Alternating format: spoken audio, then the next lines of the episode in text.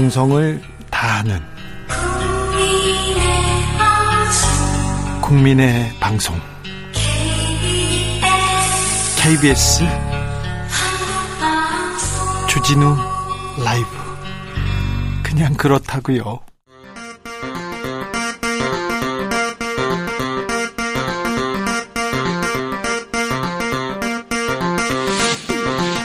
주진우 라이브.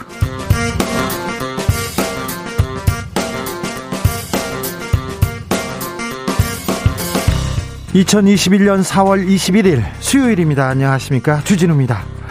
전직 대통령은 최고 시민이다. 지금 저렇게 계셔서 마음이 아프다. 박형준, 오세훈 시장이 이명박, 박근혜 전직 대통령 사면을 요청했습니다. 문재인 대통령은 국민 공감대와 통합을 함께 고려할 수밖에 없다는 입장을 밝혔습니다. 이재용 삼성전자 부회장에 대한 사면론도 종교계와 언론 중심으로 아, 거들고 있는데요. 왜 지금 다시 사면일까요? 이슈 티키타카에서 논해보겠습니다. 이천십삼년 일입니다. 위안부 피해자들이 일본을 상대로 손해배상 청구를 소송을 했어요. 국내 법원에요. 긴 시간이 흘러서 올해 초에 일본 정부가 원고 일인당 일억 원을 지급하라고 원고 승소 판결을 받게 됩니다. 그런데요, 오늘 두 번째 재판이 있었는데요, 정반대 판결이 나왔습니다. 법원의 판결, 왜 뒤집힌 걸까요? 재판 오분 전에서 짚어보겠습니다. 코로나 백신 확보에 주력하고 있다. 믿음을 가져달라, 믿어달라, 정부가 다시 한번 강조했습니다. 코로나 백신 수급을 두고 민주당은 가짜뉴스가 국민 불안을 부추기고 있다, 이렇게 얘기하고 있는데, 국민의힘에서는 정부가 오락가락 발언으로 국민 불신을 자초했다고 말합니다. 전문가와 함께 코로나 백신 수급 상황 팩트체크해 보겠습니다. 나비처럼 날아 벌처럼 쏜다. 여기는 주진우 라이브입니다.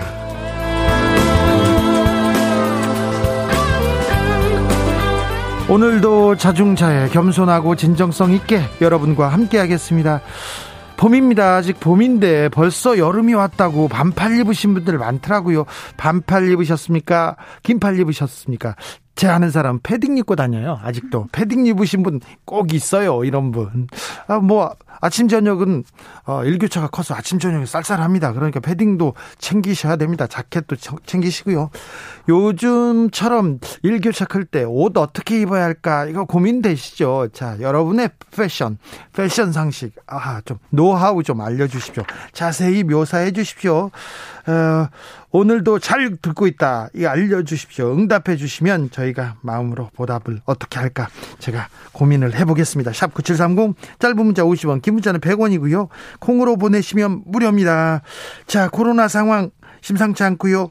아침 저녁 일교차 크다는 거 유의하시고 주진우 라이브 시작하겠습니다.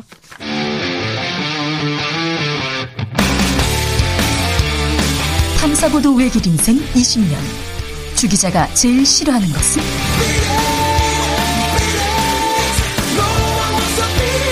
이 세상에서 비리와 부리가 사라지는 그날까지 오늘도 흔들림 없이 주진우 라이브와 함께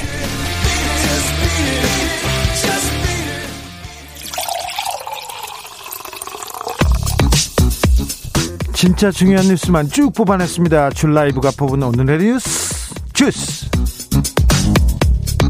오늘도 반짝반짝 빛나는 케이비에스 김비치라 기자, 어서 오세요. 안녕하세요. 코로나 상황부터 알려주세요. 네, 오늘 영시 기준 신규 확진자가 칠백삼십일명입니다. 다시 칠백명대입니다. 네, 국내 발생이 대부분으로 육백구십이명을 차지했는데요. 네. 역시나 저희가 우려했던 대로 지난 십사일 이후에는 오륙명대로 오갔지만 일주일 만에 다시 칠백명대로 뛰었고, 네, 어제보다도 이백명이 넘게 늘었으니까 방역당국에서 사차 유행 온 거 아니냐 우려할 만합니다. 네. 특히 오늘은 전국 열일곱개 시도에서 모두 확진자가 발생을 했는데요. 모든 동네에서, 모든 지역에서. 비수도권 확산세가, 네, 정말 심각합니다. 네. 특히 영남권을 보시면 경남이 마흔 명, 울산이 서른아홉 명, 부산 서른세 명으로 비수도권 중에서도 이제 영남권에 계신 분들 각별히 유의하셔야겠습니다. 아, 학생들이 걱정이에요. 학생들 지금 등교해서 공부하고 있는데, 그래서 교육당국이 선제적인 피씨알 검사 도입한다고요? 한동안 학교를 못 가다가 지난달에 이제 대대적으로 드디어 개학을 했는데, 예, 요새는 교복 입은 학생들이 이렇게 학교 가는 거 보면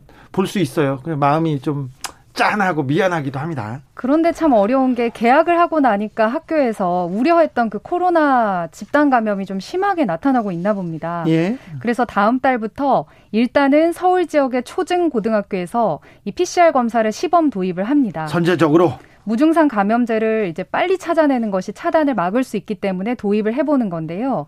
이제 간호사와 임상병리사로 이뤄진 이 삼인 일조가 학교를 순회하면서 증상이 없어도 희망자에 한해서 학생이나 교직원의 검체 채취를 즉각해서 보내고 결과를 받을 수 있도록 하는 거고요. 네. 확진자가 발생을 하면 학교의 반경 일 킬로미터 이내 인근 학교에서는 신속하게 바로바로 검사를 할 수 있습니다. 네. 만약에 해서 효과가 좀 있다 하면 전국적으로 확대 여부도 검토한다고 합니다. 네. 코 안을 이렇게 면봉 같은 걸로 찌르잖아요. 받아보셨습니까? 네. 너무 깊게 안 찔러도 될 것 같은데 너무 막 감정 있는 것처럼 막 찌르더라고요. 정말 아팠다는 의견도 있는데 전 못 받아봤는데 네. 무섭긴 합니다. 어, 네, 학생들 이걸 좀 잘 견뎌야 되는데 금방 지나갑니다. 잠깐의 고통입니다. 일본은 더 심각해요. 확산세 심각해요. 긴급 사태가 또 발령될 것 같다고요? 네. 여러분 많이 여행 가시는 오사카, 오사카부에서 최근 일주일간 하루 신규 확진자가 천 명 넘게 쏟아지고 있어서 자 전국적으로는 사천 명대입니다. 그런데 오사카부, 오사쿠 시와하고 그 주변만 천 명대예요. 그래서 중앙정부에 긴급사태 발령을 요청하기로 결정을 했다고 하고요. 네. 걱정되는 거는 수도 도쿄도 역시 마찬가지인데 지금도 음식점 영업시간 단축 운영하고 있지만 이것만으로는 확산세를 막기 어렵다. 도쿄의 경우에는 하루 신규 확진자가 칠백 명대라서 앞선 오사카에 이어서 전국에서 두 번째로 많다고 합니다. 올림픽이 얼마 남지 않았잖아요. 개막일이 칠월 이십삼일인데 네. 이것도 사실 미루고 미뤄서 확정을 한 거 아닙니까? 네. 지금 긴급사태 내려지면 올림픽 어떻게 하냐 상당히 일본 정부로서는 사면 초과에 닥친 상황입니다. 반면에 오히려 지금 억제를 해야 칠월에는 정상적으로 개최한다 이런 의견도 있습니다.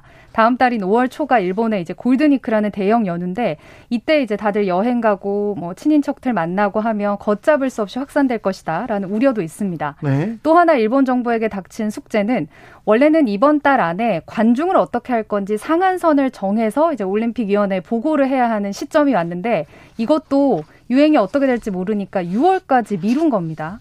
이런 와중인데 스가 총리는 계속해서 우리는 어, 개최 의지 변함없다.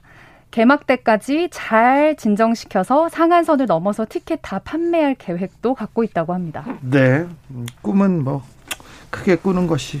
네. 위안부 피해자들이 일본을 상대로 국내 법원에 소송을 제기했습니다. 일 심에서는 이겼어요. 그런데 오늘 이 심에서 패소 판결했습니다. 네, 앞서 말씀해 주신 것처럼 지난 일월에 일 차 소송과는 정반대의 결론이 나왔습니다. 서울중앙지법이 오늘 오전에 각하 판결을 내렸는데요. 각하, 이 판결을 받아보지도 못했어요. 네, 이유가 무엇일까? 재판부가 밝힌 판단은 이렇습니다. 피해자들의 소송 자체가 요건을 갖추지 못해서 적법하지 않다는 판단을 내렸습니다. 이게 일본 정부가 계속해서 해왔던 주장이죠. 예. 한 국가는 다른 나라 법정에 피고로 재판을 받을 수 없다라는 건데 사실상 일본 정부의 의견을 받아들였다고 볼 수밖에 없고요. 지금 현재 김복동, 이용수 할머니 등 피해자를 포함한 유족 이십여 명이 이제 이런 상황을 알면서도 우리는 일본으로부터 피해 회복을 받을 길이 없고 소송만이 최후의 수단이라고 재판정에서도 계속 주장해왔지만 결국 받아들여지지 않은 겁니다. 지난 일월 법원에서는 일본이 위안부 피해자 할머니, 할머니나 피해자들에게 열두 명에게 일억 원씩 위자료를 줘야 한다고 판결했습니다. 근데 오늘은 각하 처분했습니다. 앞으로 어떻게 됩니까? 일단 이용수 할머니는 이 재판부가 주문을 낭독하기도 전에 법정을 나와서 결과가 어떻게 되든 국제사법재판소로 가겠다. 이 말밖에 할 말이 없다면서 눈물을 보이고 현장을 떠났는데요. 네. 일단 위안부 피해 지원 단체들은 법원이 인권의 최후 보루 역할을 저버린 부끄러운 판결로 기록될 것이다 입장을 밝혔고, 피해자 측의 대리인단은 지난 일월 일차 판결에서는 일본이 주장하는 부분을 적용할 수 없다고 판단을 해놓고 왜 정반대 결과를 냈느냐, 이번 판결은 국제 질서나 국익에만 무게를 둔 판결이다 이렇게 비판을 했습니다. 그때는 국가보다도 인권이 더 중요하다고 이렇게 인간의 보편성 얘기까지 했었는데요. 일본 언론에서도 관심이 크죠? 네, 아, 참 얄밉기도 하고요. 일본 언론이 이제 이런 판결을 속보로 전했는데 엔에이치케이 보도를 보니까 일본 외무성 관계자 말을 인용해서 이것은 극히 정상적인 타당한 판결이라고 했다고 합니다. 네. 일본으로서는 이제 위안부 문제가 최종적으로 정리됐다는 기존 입장을 점점 더 견고하게 할 수 있는 또 다른 근거가 생긴 셈이죠. 이천십오년에 한일 위안부 합의가 있었습니다. 박근혜 정부에서. 그래서 위안부 문제는 끝났다 이렇게 일본은 주장하고 있습니다. 그런데 당시 박근혜 정부에서 위안부 피해자들, 다른 사람들한테 물어보지도 말고 말, 말 않고 이렇게 섣불리 결론을 내렸는데요. 아무튼 이 문제는 인류 보편적인 면에서 계속 저희가 따져보겠습니다. 네. 오늘 문재인 대통령이 오세훈 서울시장, 박형준 부산시장을 어, 점심때 불러서 청와대에서 만났습니다. 두 시장 모두 국민의힘 소속이죠. 네. 문재인 대통령이 이제 야당 인사들을 유일하게 초청을 한 건데, 이렇게 대통령이 야당 인사만을 직접 초청을 해서 청와대에서 함께 밥을 먹는 건 극히 이례적인 모습입니다. 네, 그런 모습을 본 적이 없어요. 그런 기억도 없고 찾아봤는데 별로 없습니다. 이번에 이철희 정무수석이 가자마자 이거... 이거 건의했나 봅니다. 이 자리에서 두 시장이 무슨 얘기를 했고 대통령이 무슨 답을 할지가 역시 관심사였는데요. 네.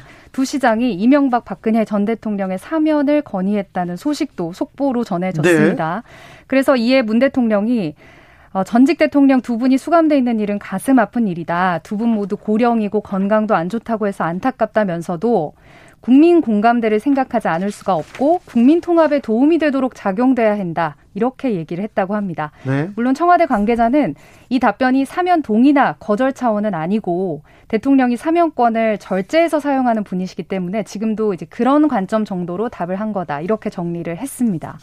오찬 후에 오 시장이 서울시청으로 가서 브리핑을 통해서 이제 추가적으로 본인이 건의했다는 얘기를 하면서 이 사면 건의를 생각을 하고 오찬에 임했는데 박형준 시장이 먼저 말을 하더라. 아이고. 저 역시 같은 건의를 드리려고 생각했다고만 말씀드렸다면서. 늦었다? 이렇게 얘기하는 건가요? 재차 이제 서울시청 브리핑을 통해서 재차 대통령에게 큰 통합 측면에서 제고를 해달라 거듭 얘기를 했습니다. 그런데 선거 승리했다고 민생 대신 어, 이명박 박근혜 전직 대통령을 챙긴 국민의힘 이런 얘기가 나오면서 당 안팎에서 지금 비난이 계속되고 있습니다. 오늘 또 다른 이야기는 없었습니까?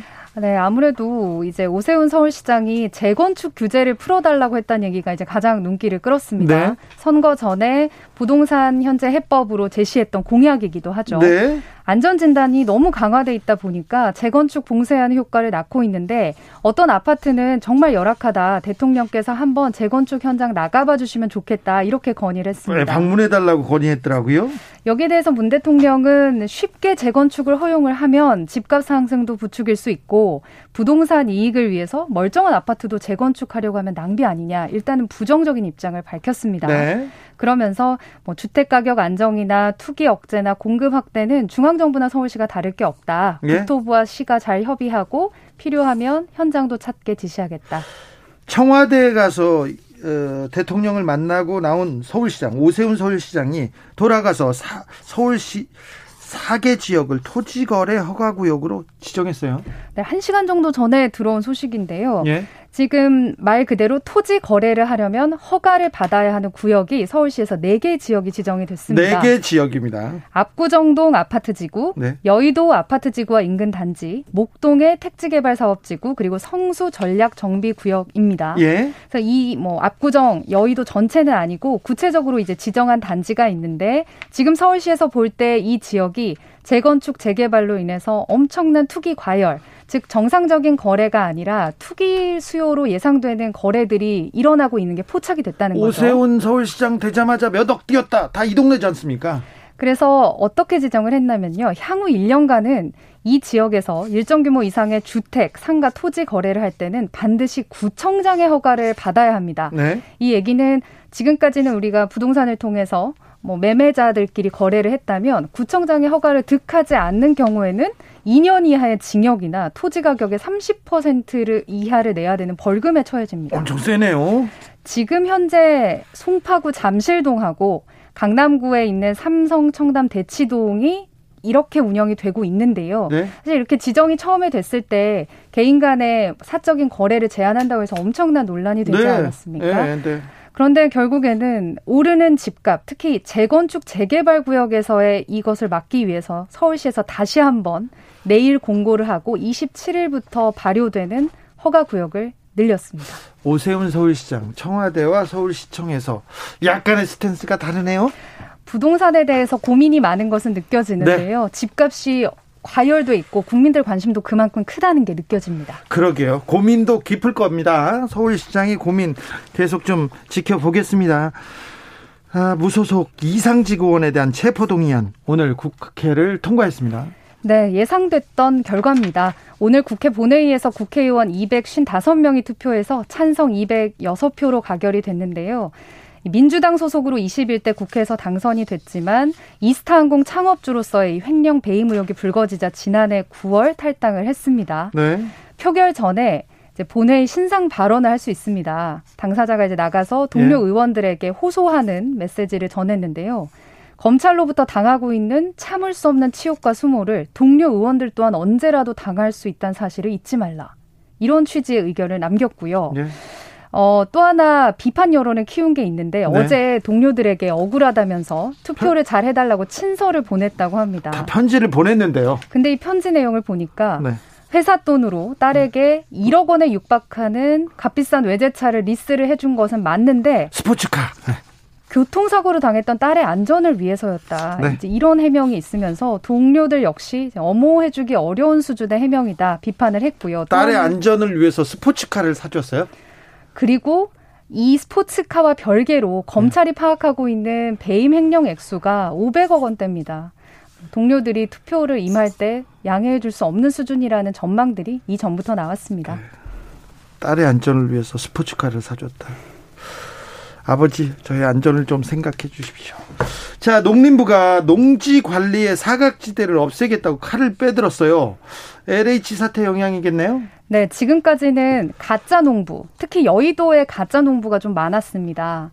그러니까 토지를 자신이 사놓고서 농사를 짓지도 않으면서 그곳을 농지라고 해놓고 나중에 언젠가 지을 것이다 이렇게만 말하면 됐던 게 지금의 현재 농지법 상황이었습니다. 그렇죠. 여기에서 투기가 가장 많이 일어납니다. 사각지대가 좀 심각했는데요. 네. 그동안은 이 농지 주인이 누구인지 정보를 적는 농지원부라는 게 있었는데 이게 개인정보처럼 다뤄지면서 지자체가 전혀 관리를 하고 있지 않은 문제가 있었고 그러다 보니까 토지를 사놓고서 나중에 언젠가 농사 지을 거야. 그리고 거기가 이제 개발이 되면은 이익을 챙기는 수법이 너무 쉽게 돼 있었고 처벌도 불가능했거든요. 네. 그래서 오늘 농지법 개정안이 입법 예고되면서 앞으로는 면적에도 상관없이 모든 농지들을 데이터베이스화하고 네. 지자체가 관리를 하겠다. 예.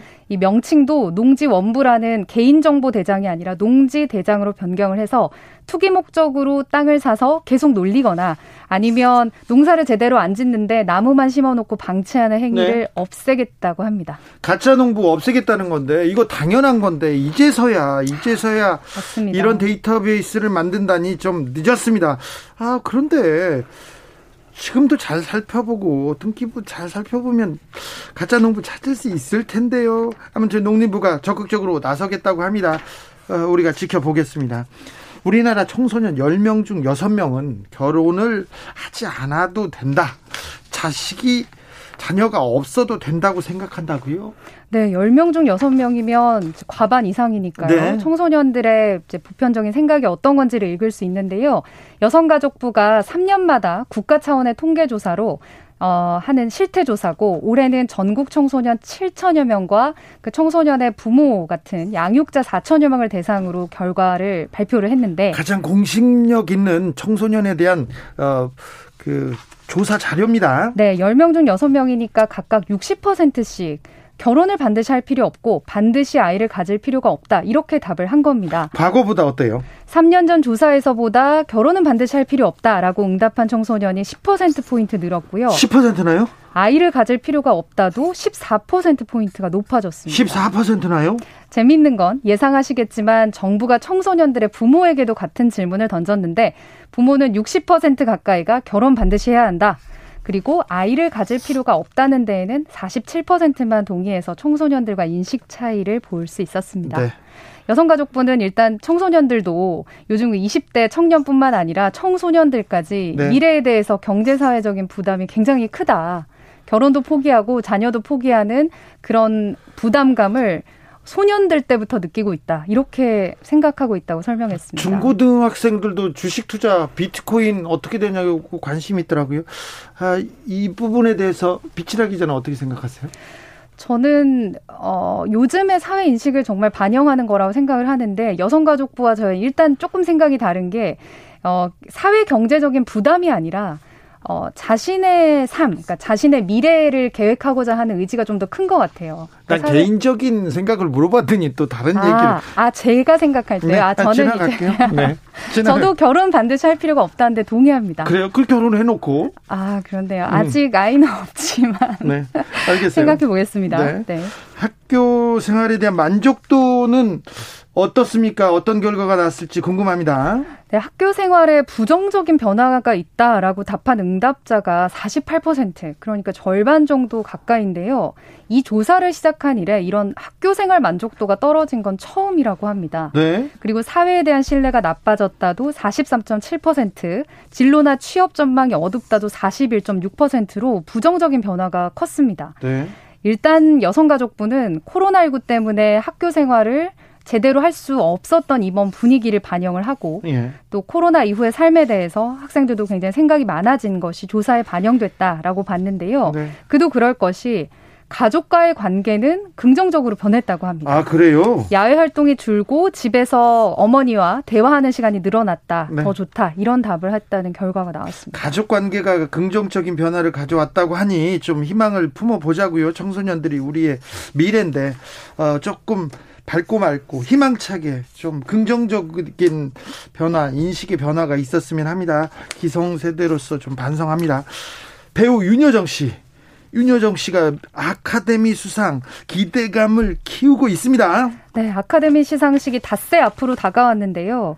어, 지금 윤여정 씨는 영화 미나리로 여우조연상 후보가 돼 있죠. 네. 근데 미국에 이제 헐리우드 시상식의 수상을 예측하는 사이트가 있는데 네. 이 골드더비라는 데서 조사를 했더니 전문가와 편집자, 일반 회원으로부터 사천오백 표를 넘게 얻어서 현재 일 위를 달리고 있다고 합니다. 네.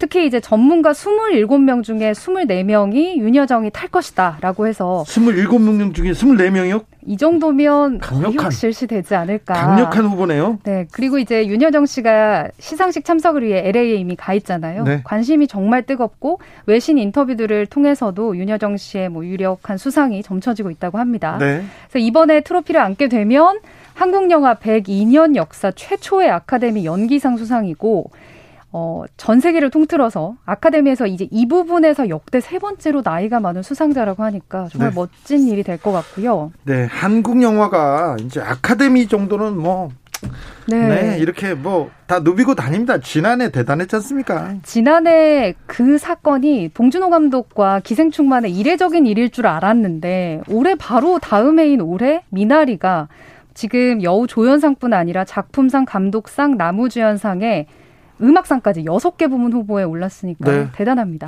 한국 문화의 힘, 한국의 힘이 이렇게 대단합니다. 주스 케이비에스 김비치라 기자와 함께했습니다. 감사합니다. 고맙습니다. 오구육이 님께서 저는 인천 연수구 보건소에서요. 연수보건소에서 받았는데 면봉으로 코에다가 이렇게 넣었는데요. 하나도 안 아팠어요. 코로나 검사 연수보건소 선생님 감사합니다. 안 아플 거예요. 이제 안 아프게 할 거예요. 하도 많이 해가지고 잘할 겁니다. 우리나라 사람들의 손재주는 뭐 세계적이지 않습니까? 김지연님께서는 왜 갑자기 사면으로 날리는지 민주당 선거 치고 대통령 임기 얼마 안 남았다고 이때다 싶은 건가요? 사면권은 대통령의 권한이지만 국민의 여론 수렴이 제일 우선 아닌가 싶네요. 얘기하십니다. 이로님께서 정치사범도 아니고 비리 경제사범을 사면하는 것이 어떤 논리로 국민 통합이 되는지 이해가 안 돼요. 이해가 얘기하셨고요. 사칠일공님은 학교 엄청 더운데요. 회사들은 더운데 학교는 진짜 추워요. 사월까지 진짜 패딩, 니트 꼭 입고 다녀야 됩니다. 학교는 추워요. 맞아요. 칠칠팔팔님. 일교차에, 일교차에는 반팔에 가벼운 외투로 대비하면 되지만 탄핵에 대한 여야의 온도차에 당황하지 않으려 저는 오늘도 주기자를 입습니다. 얘기합니다. 아, 그렇습니까? 감사합니다. 교통정보센터 다녀오겠습니다. 이현 씨. 주진우 라이브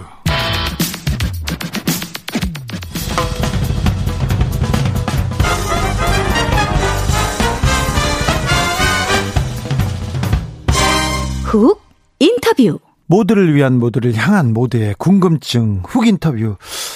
백신 확보 전쟁으로 불릴 만큼 치열합니다. 그런데 최근 언론에서 백신 공급 차질이 있다, 계획대로 안 될 것 같다, 부작용 나타나는 것 같다, 이렇게 보도들이, 성급한 보도들이 쏟아지고 있어 좀 걱정이 됩니다. 코로나 백신 수급 상황 그리고 접종 상황 어떤지 종합적으로 살펴보겠습니다. 코로나십구 백신 분야 전문가 자문위원 최영석 고려대 안산병원 감염내과 교수, 안녕하세요. 네, 안녕하세요. 어, 코로나 확진자가 칠백 명대입니다. 좀처럼 숫자가 줄지 않고 있는데 교수님, 현 상황 어떻게 보고 계십니까?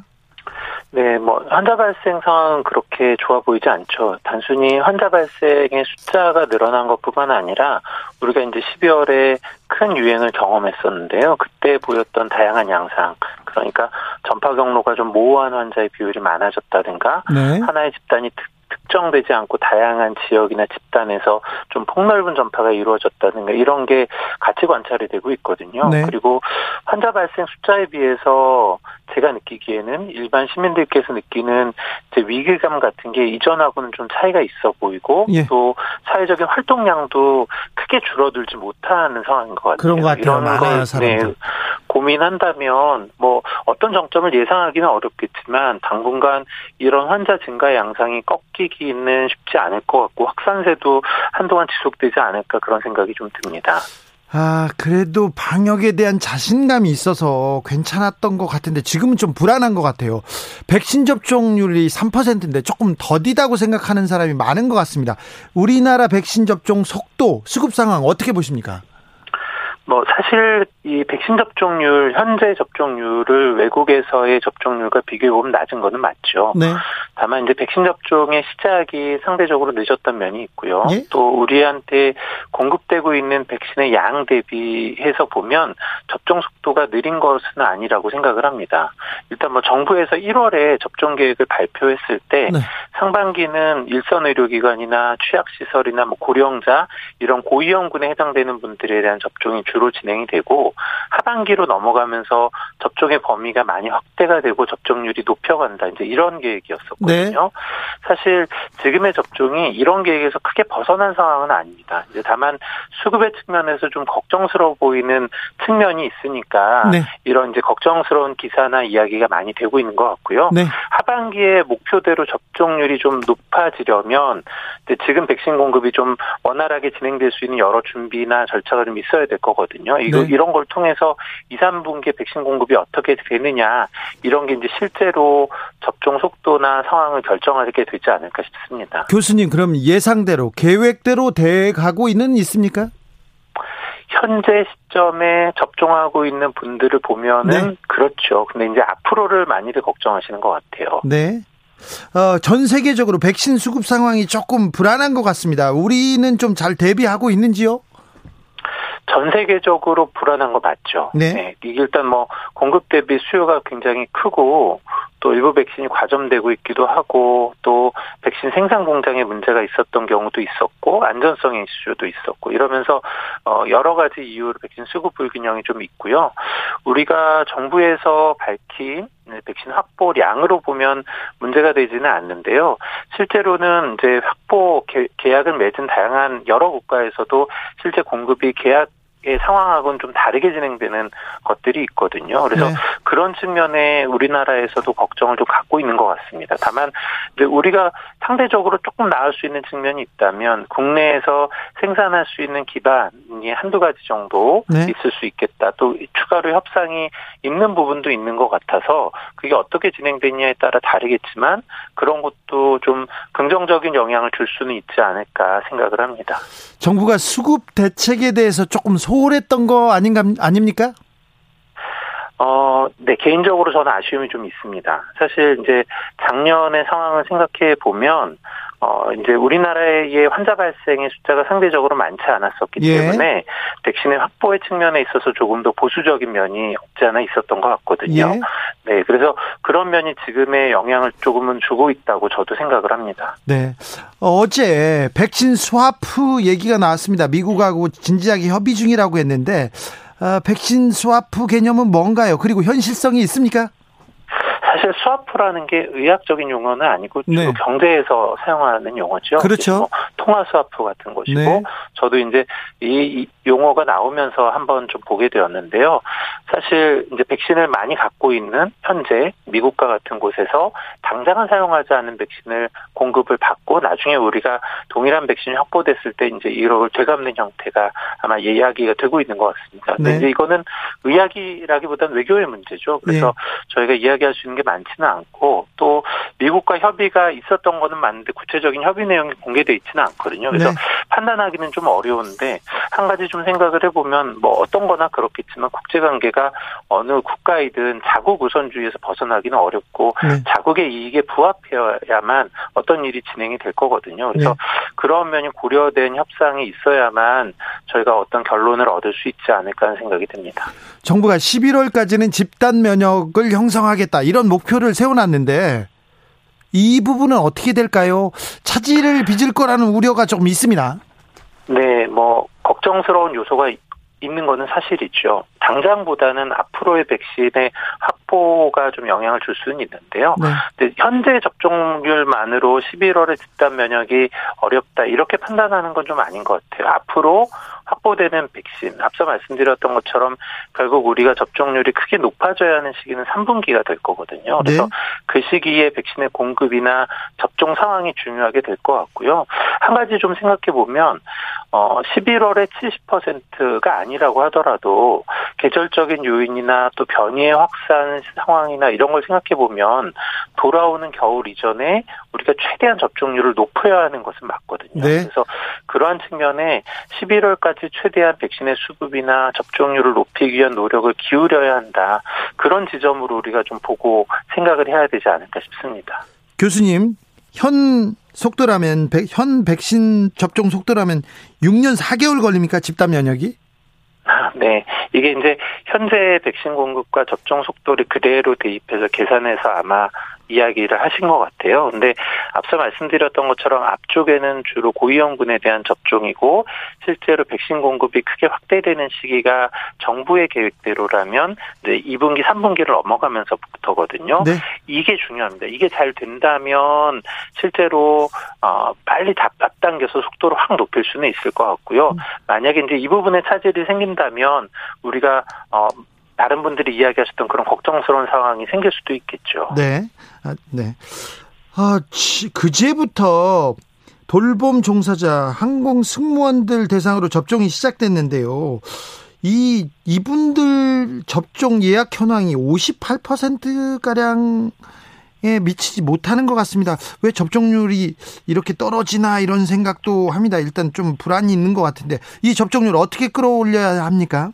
네, 일단 뭐 정부에서는 그게 접종 동의자는 아니고 예약자 수라고 일단 이야기하긴 했는데요. 근데 사실 그게 아니라고 하더라도 안전성의 이슈가 불거지면서 전반적으로 백신 접종의 수용도 이런 것들이 많이 떨어지고 있는 건 맞거든요. 네.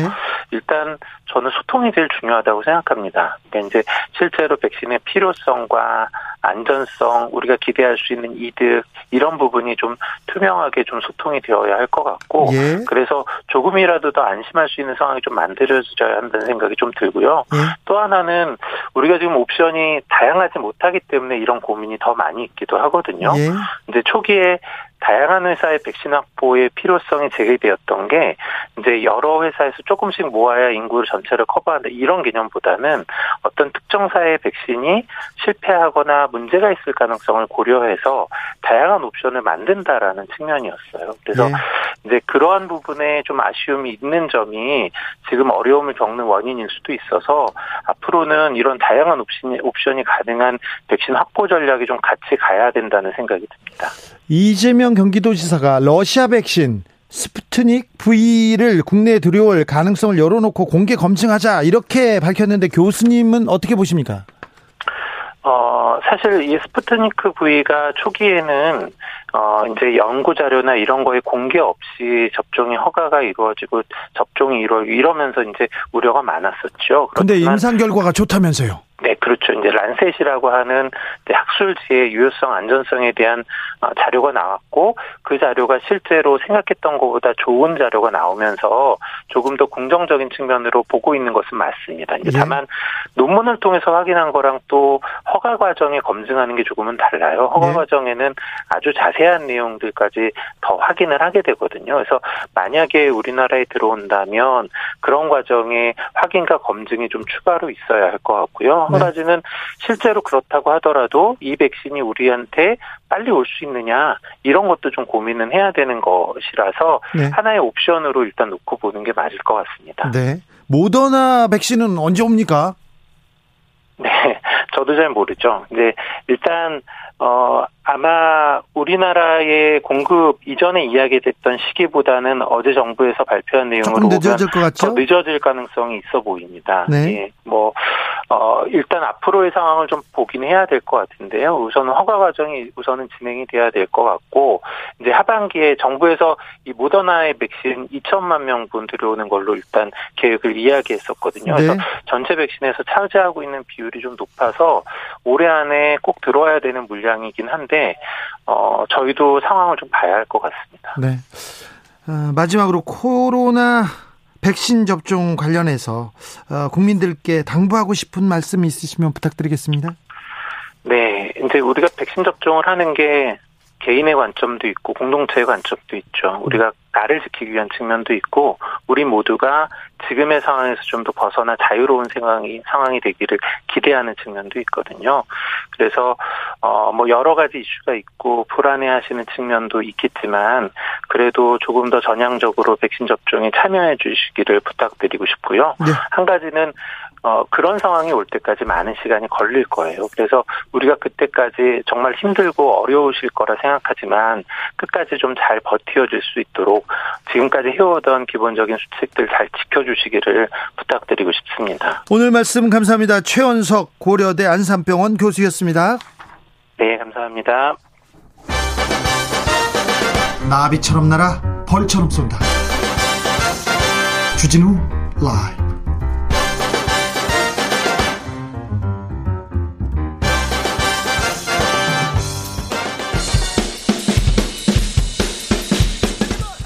틱탁 틱탁 틱탁 현란한 입담의 환상 드리블. 오늘 이 뉴스를 주목하라.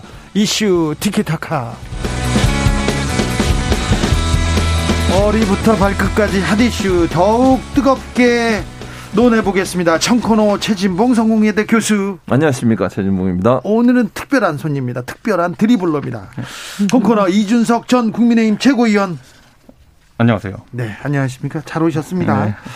어, 오늘 문재인 대통령하고 서울시장, 부산시장이 오찬을 함께했습니다. 예. 어, 여기에서 어, 대통령 사면 얘기가 나왔습니다. 이거 어떻게 보십니까, 이준석 위원님? 저야 뭐 탄핵은 정당했다. 이게 제 공식 입장입니다. 네. 그런데 이제 거꾸로 이제 그 그다음에 이어진 형사 재판에서의 형량 문제는 이거는 제가 봤을 때 좀 어, 과했다는 생각이 저도 있습니다. 예를 들어 삼십 년을 살 정도의 범죄인가? 에 대해 가지고는 사실 좀 이견이 있습니다. 하지만 지금 시점에 사면을 논하기에는 저희 당에서 이걸 먼저 꺼냈을 경우에 아 선거에 이겼더니만 가장 먼저 하는 게 그거냐, 그렇죠, 라는 비판을 받을 수 있어서 저 같으면 안 했을 겁니다. 네. 예를 들어 지금 시점에서 임기 말이 되면 문재인 대통령께서도 국민통합에 대한 메시지를 내실 때가 올 거고 그때 대통령께서 먼저 꺼내게 놔뒀어야지 그거를 왜 야당이 먼저 꺼내냐 저는 전술적 실패다 이렇게 봅니다. 어제 국민의힘 서병수 의원도 이 얘기를 했어요. 네. 이게 뭐 보통 장이 서면 이제 물건 팔기 위해 가지고 각자 좀 어, 매력적인 문구들을 고민하는 것 같은데 이번 선거에서 이제 그 탄핵 논쟁 없이도 선거를 이길 수 있다는 자신감을 좀 심어준 줄 알았더니 네. 이게 어, 관성이 과거의 관성이 좀 있으신 분들은 역시 때가 되면 탄핵이다.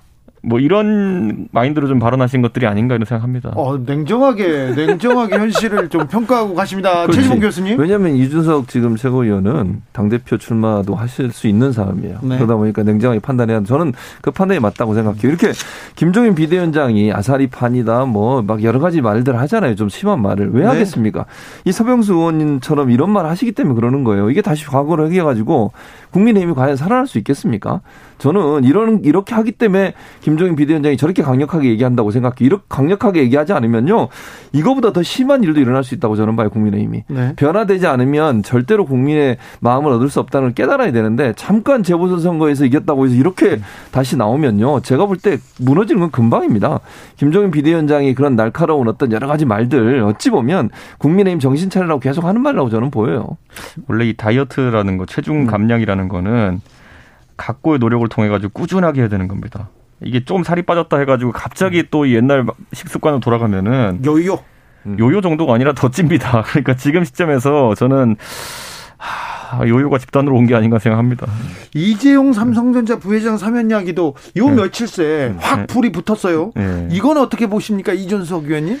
저는 이제 그 우리가 스포츠 외교에서 워낙 기업인들의 역할을 했던 그런 이력이 많기 때문에 이런 이야기가 아, 이런 국가적 위기 때마다 오는 것 같아요. 그런데 저는 스포츠 외교랑 이번 백신 외교는 좀 다를 것이다. 왜냐하면 스포츠 외교는 소위 말하는 각각 각국의 아이오씨 위원이나 이런 사람들에 대해서 뭐 사실상 매수를 하는 그런 과정을 통해서 내문도 이제 좀 있었죠. 네, 그런 식으로 진행되는 것이지만은 지금 이 백신 문제는 국가적으로 다 안보로 취급하기 때문에 그 기업인들이 할 수 있는 매수나 기브앤테이크보다는 오히려 국가 차원에서 대통령께서 결단을 내리셔야 되는 부분이 크다. 그래서는 이번에 문재인 대통령께서도 방미를 하시게 되면은 좀 현실적인 판단들을 해줬으면 좋겠다. 예를 들어 안보 문제에 있어가지고 미국이 민감하게 생각하는 것들에 대해 가지고 바터를 할 수 있느냐, 뭐 이런 것들이 주가 되는 것이지.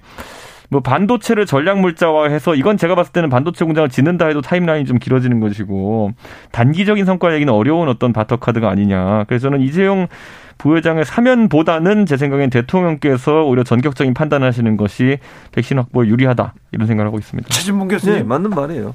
그러니까 이게 사실 이제 이재용 부회장의 사면 문제를 자꾸 백신 문제와 연결을 하는데 실제적으로 대통령이 나서 정부가 나서 해야 할 일이라고 저도 생각을 해요. 이게 이재용 부회장이 물론 뭐 역할을 하는, 하는 부분이 전혀 없지 않다고 볼 수는 있겠죠. 그러나 이걸 가지고 사면 문제와 바로 연결시키는 건 저는 설득력이 좀 떨어진다고 생각해요. 어찌 보면 좀 심하게 얘기하면요, 이재용 부회장 사면을 위해서 명분을 찾았다고도 보여줄 수 있는 부분이에요. 그러니까 백신 외교라고 하는 것은 이 대통령이 가서 대통령과 만나서 바이든 대통령 만나서 설득하고 우리가 또 예전에 마스크하고 그다음에 그 진단키트도 보내드렸잖아요. 그런 차원에서 접근해서 또 동맹 혈맹이라고 하고 있는 사이니 필요할 때 서로 도움을 주는 그런 관계로 가서 문제를 풀어야지 이재용 부회장 사면하고 그게 직접적인 연관이 있다고 저는 보지 않습니다. 그래서 네. 이런 얘기하는 것은 어찌 보면 이재용 부회장의 사면을 위한 명분 쌓기가 아닌가 하는 이런 생각이 듭니다. 이준석 위원 얘기가 논리적이고 이해할 만합니까? 그 예, 지금까지는 그, 그래요. 근데 이준석 위원 네. 당내에서는 이준석 위원을 네. 어떻게 평가합니까? 제가 하는 얘기들을 사실상 주류의 의견이 되려면은 네. 제가 이제 당내 선거에서 좀 더 좋은 위치로 가야겠죠. 아, 네, 좀 더 좋은, 더 높은 위치로 가기로 좀 네. 기대해 보겠습니다. 이렇게 살짝 살짝 끼워 넣는 겁니다. 네, 그러니까 그렇죠. 아, 기대해 보겠습니다. 네. 네. 사면론을 이공삼공 세대들은 어떻게 생각할까요? 제가 볼 때는 그렇게 사면론을 아무리 대통령이 사면권을 갖고 있지만 기본적으로 국민에게 위임받은 권한이잖아요. 그것도 사면권도 네. 국민적 동의나 이공삼공 세대에 봤을 때 공정이랑 같이 하고 맞겠습니까 이게? 예를 들면 돈 많고 예를 들어서 권력 있었던 사람에 대해 사면은 이렇게 쉽게 이루어지고 그게 어떤 정치적 이해관계 때문에 이루어진다고 하면 이공삼공 세대들이 과연 그걸 정의라고 볼 수 있을까요? 네. 저는 그건 아니라고 봅니다. 그러니까 아무리 대통령의 사면권을 갖고 있지만 그 사면권도 국민적 동의나 국민적으로 어느 정도 동의가 이루어지지 않은 상태에서 이루어지는 것은요, 특혜로 보일 수 있고요. 그게 또 권력 가진 자들이나 가진 자들의 입장에서 자기들만의 정치적인 어떤 이해관계를 가지고 했다고라는 비판을 피할 수 없기 때문에 네. 대통령이라 하더라도 이 부분을 고려 고려하지 않고 사면을 하기는 좀 어려울 거라고 저는 생각합니다. 이오팔사님께서 여당에서 만약에 이낙연 전 대표가 사면 얘기 꺼냈다가 옛날에 꺼냈다가 지지율 반토막 났잖아요 얘기합니다. 어, 이이사육님은 백십만 사올 수 있다면 사면했으면 좋겠습니다. 그만큼 국민들은 절실합니다. 이런 얘기도 했습니다. 어, 백신 분야에서 또 이재용 부회장이 맹활약을 하고 있는지는 몰랐습니다. 자, 사칠 재보궐선거 이후에 이 주가 지났습니다. 오세훈, 박형준 두 신임 시장 행보 어떻게 보십니까? 이준석 의원. 제가 어제 오세훈 시장이랑 오찬 같이 했는데요. 네. 아직 업무 보고 안 끝났어요. 그러니까 서울시라는 곳이 뭐 천만 도시이기 때문에 워낙 조직의 규모도 크고 그동안 십 년 정도의 공백이 있었기 때문에 오세훈 시장도 이제 업데이트를 하고 최근에서야 이제 인사를 조금씩 내기 시작했거든요. 예. 그렇기 때문에 아직은 지켜봐야 된다 이런 생각을 하고 기본적으로 어 시민들의 평가는 뭔가를 그래도 해보려고 한다 정도의 움직임까지는 평가받고 있는 것 같습니다. 왜냐하면 뭐 그 자가진단 키트 같은 경우에도 물론 전문가들과 이견 있는 부분도 있겠지만은 결국에는 새로운 인물이 당선됨으로 인해 가지고 새로운 어떤 정책이 하나씩 나오고 있다라는 것 이런 것들은 뭐 이재명 지사도 최근에 백신 수급에 대해서 러시아 백신 얘기를 오늘도 했던데 지방자치단체들이 이런 것에 대해서 뭐 아주 큰 권한을 갖고 있지는 않지만 어쨌든 여러 아이디어를 내면서 경쟁하는 모습은 좀 좋다 이렇게 생각합니다. 일단 마이크는 가지고 갔어요. 네, 그렇습니다. 근데 이제 저는 조금 아쉬운 부분 이런 거예요. 초창기에 너무 많이 이 행보를 하다 보니까 지금 이준석 최고위원 얘기한 것처럼 기본적으로 사실은 업무 파악하고 조금 속도를 조절해도 저는 문제가 없었다고 생각해요. 네. 근데 처음 이제 당선되자마자 막 그 여러 가지 말들이 나오면서 물론 마이크는 잡아갔지만 상당히 또 논란이 될 수 있는 발언들도 있었고 방역 당국과 결이 맞지 않는 발언을 하면서 여러 가지 또 문제가 생기는 생기는 부분도 있었다고 저는 보거든요. 그래서 저는 속도 조절 일정 일정 부분 필요하다. 업무 파악 제대로 하시고 그리고 나서 본인이 하려는 부분들에 대해서 저는 적극적으로 얘기할 수 있다고 생각해. 오늘 뭐 오찬에서도 대통령님께 적극적으로 얘기했잖아요. 본인의 의견을.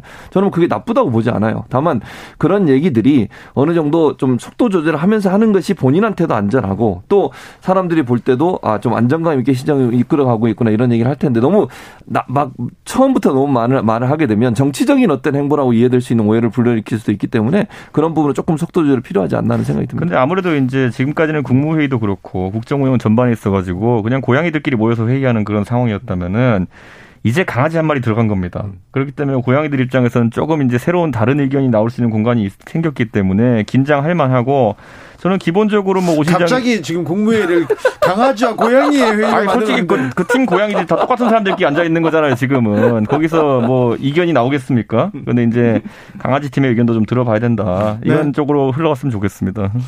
자, 오세훈 시장은 국. 국무회의에 들어오지 않습니까? 네, 그렇죠. 그래서 여러 의견이 좀 다른 의견을 들을 수는 있을까요? 아, 그럼요. 저는 그건 긍정적이라고 생각해요. 오늘도 대통령이 왜 그럼 서울시장, 부산시장 불렀겠습니까? 네. 광역단체장 중에도 제일 큰 도시의 광역단체장들이에요. 그러면 정부와 협조해서 함께 가지 않으면 정부도 여러 가지 부담이나 어려움이 있을 것이고요. 광역지방단체단체도 마찬가지. 정부의 도움 없이 어떻게 모든 걸 해결할 수 있겠습니까? 파트너가 돼야 한다고 저는 생각해요. 물론 소속된 당은 다르고 뭐 정치 이념이나 지향점이 다를 수는 있겠죠. 그러나 국가와 서울시, 부산시가 제대로 돌아가기 위해서는 협력의 관계가 반드시 필요하다고 저는 생각합니다. 그리고 다양한 형태의 의견들을 제시하는 것은 새로운 의견들을 받아들여서 뭔가 새로운 아이디어를 가질 수 있는 기회가 된다고 생각해요. 물론 그게 치열한 논쟁과 토론이 될 수도 있을 겁니다. 그러나 그런 과정이 결코 나쁘지 않을 거다 저는 그렇게 생각하고요. 적극적으로 오세훈 시장이 참석해서 여러 가지 의견 냈으면 좋겠어요. 네. 그래서 그 의견들이 뭐 받아들여질 수도 있고 안 받아들여질 수 있지만 그 자체가 변화의 시발점이 될 수 있다는 점은 긍정적으로 평가할 부분이라고 생각합니다. 네, 국무회의가 동물농장 회의가 된 건 맞습니다만 좀 오세훈 서울시장의 부동산 정책에 대한 고민 이 부분은 어, 여러 군데에서 평가를 받기도 하고 비판을 받기도 합니다. 오세훈 시장이 사실 집값 안정의 대책으로 추구한 것은 어, 초기에는 어느 정도 상승세가 나올 수도 있지만은 재건축 재개발을 통한 민간 공급을 통해서 결국 수요와 공급의 적정선을 찾겠다라는 것이거든요. 네. 근데 최근에 이제 오세훈 시장의 예측, 예측치보다 조금 더 이제 그 시장의 반응이 오다 보니까 오늘도 거래 허가구역 지정을 이제 네 군데 했는데 어, 오늘 했어요. 네. 네, 뭐 저는 이거는 오세훈 시장의 정책이 아주 유연하다는 것을 의미한다. 무조건 시장에 맡기지 않겠다라는 의도를 보인 것으로 보이고요. 오세훈 시장의 부동산 정책에 대한 평가는 어차피 다음 선거에 오세훈 시장이 다시 나갈 것이기 때문에 그때 종합적으로 하실 수 있을 것이다 이렇게 봅니다. 대선에는 안 나갈까요? 너무 잘해가지고 그 전에 선거가 나오면은 대선에 그 강아지팀 대표로 떠받들려서 나갈 겁니다. 아, 너무 잘하면 강아지들이 추대할 수도 있죠. 보면. 지금 오세훈만 네. 보인다 그런 사람들이 있잖아요. 네. 자 어, 오늘 네. 어, 오세훈 시장이 청와대에 가서는 네. 얘기를 하고 또 가서는 또 유연하게 네. 유연하게 또 정책을 냈어요. 그렇죠. 그러니까 왜냐하면 초창기에 처음 냈던 정책이 상당히 반응이 이상, 본인이 원하는 반응이 안 나오고 다른 반응이 나오면서 논란이 많았잖아요. 부동산 정책 같은 집값이 이제 사실은 심리가 중요한 건데 시장이 한마디 발언을 하게 되면 그게 시장이 바로 그냥 그러니까 그 주택 시장에 영향을 미치는 상황이 되니까 그런 부분들을 빨리빨리 대처하는 건 잘했다고 생각해요. 그렇게 해야 된다고 저는 보고. 왜냐하면 네. 이게 시장이 말씀 한마디 하는 것이 부동산 시장 전체에 엄청난 영향을 미친다는 걸 고민하시고 저는 이런 부분들에서 빠르빠르 바로바로 한 것은 잘했다고 생각해요. 왜냐면요. 이런 문제가 계속 가게 되면 상당히 큰 부작용이 날 수 있는 상황 아니겠어요? 그런 부분들을 즉각적으로 반응한 것은 앞으로도 본인이 시도하려고 했고 공약했다 하더라도 그것이 시행되는 과정에서 문제가 발생한다면 바로바로 바로잡을 수 있는 그런 정책이 필요하다고 봅니다. 언론에서는 오세훈의 정책을 유연하다고 할까요? 아니면 앞뒤 다르다고 얘기할까요? 어떻게 보도하는지는 지켜보겠습니다. 이슈 티키타카는 여섯 시에 이 부에서 이어집니다.